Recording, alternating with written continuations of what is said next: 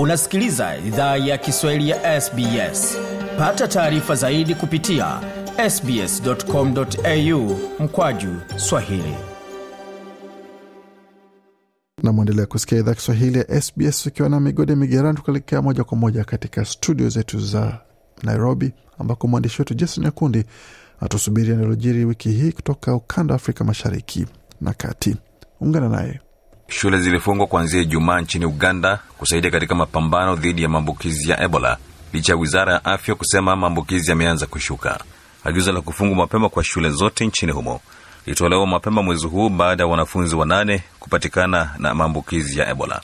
Hatua hii pia inakuja wakati huu waziri wa afya Jane Ruth Acheng akisema kuwa maambukizi yameanza kupungua katika jiji la Kampala na wilaya zilizoathirika zaidi za Mubende na Kasanda. Waziri huyo amesema kwamba wananchi wameanza kufahamu kuwa maambukizi haya ni hatari na wamezidisha umakini, suala ambalo amesema limesaidia kuzuia maambukizi zaidi. Kenneth Lukwago ni mwandishi wa habari mjini Kampala, na kwanza nimemuuliza hali ilivyo sasa nchini Uganda.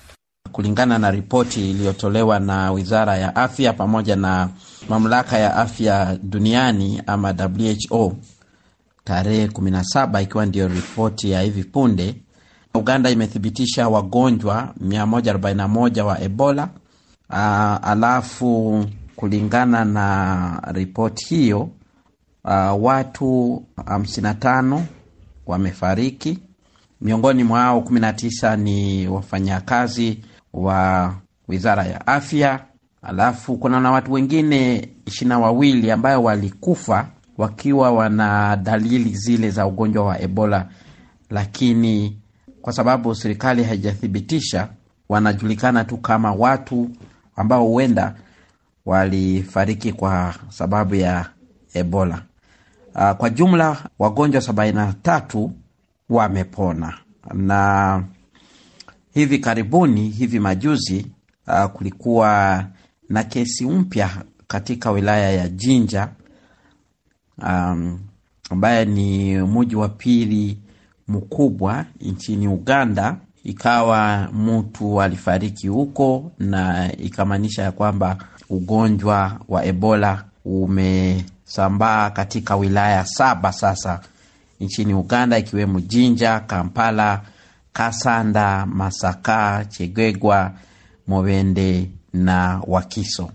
Kundi la M23 la nchini Jamhuri ya Kidemokrasia ya Kongo Ijumaa limesema kwamba linataka kufanya mazungumzo na serikali baada ya rais wa Kongo na viongozi wengine wa Afrika kutia saini makubaliano ya kusitisha mapigano na kuweka silaha chini yenye lengo la kusitisha mashambulizi ya wanamgambo.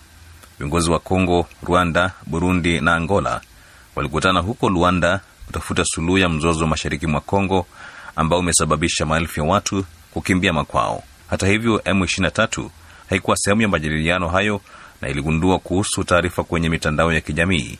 Kwa mujibu wa msemaji wake, serikali ya Kongo imetupilia mbali kufanya mazungumzo na kundi la M23 ambalo inaliona kuwa kundi la kigaidi.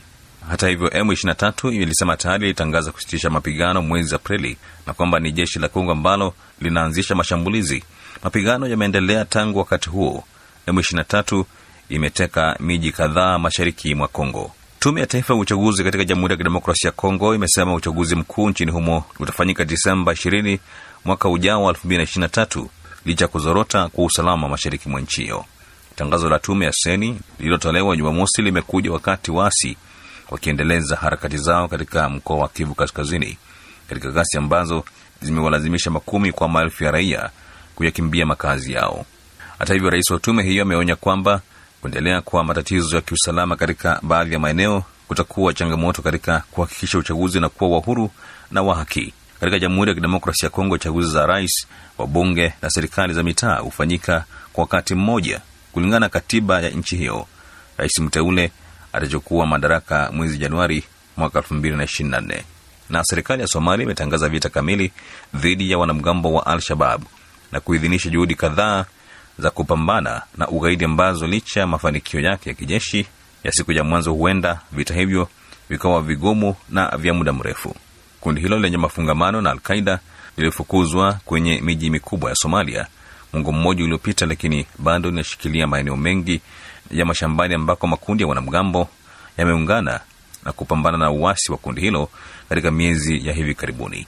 Koo mbili katikati mwa Somalia zilizochoshwa na utawala wa Al-Shabab zilianzisha uasi dhidi ya kundi hilo mwezi Julai uliosambaa haraka katika mikoa ya Hirshabelle na Galmudug, na mwezi Septemba ulipata usaidizi wa makomando waliopewa mafunzo na Marekani na jeshi la kitaifa la Somalia. Mtafiti kutoka taasisi ya kimataifa ya muungano ICG Omar Mahmud amesema nia ya serikali ni kuendeleza kasi ya sasa na kuhimiza uasi kama huo katika maeneo yote yanayoshikiliwa na Al-Shababu nchini Somalia. Mwandishi wetu Jason Nyakuni na taarifa hizo kutoka jijini Nairobi, akituarifu yote ambayo yamejiri katika wikendi yenye matukio mengi na akitueleza mengi ambayo yanatarajiwa kuwa ugonga vichwa vya habari katika wiki ijayo na wasa kwamba yote hayo kwenye tovuti yetu anani ambayo ni sbs.com.au mkwaju Swahili. Je, unataka kusikiliza taarifa zingine kama hizi? Sikiliza zilizorekodiwa kwenye Apple, Google, Spotify au popote pale unapozipata.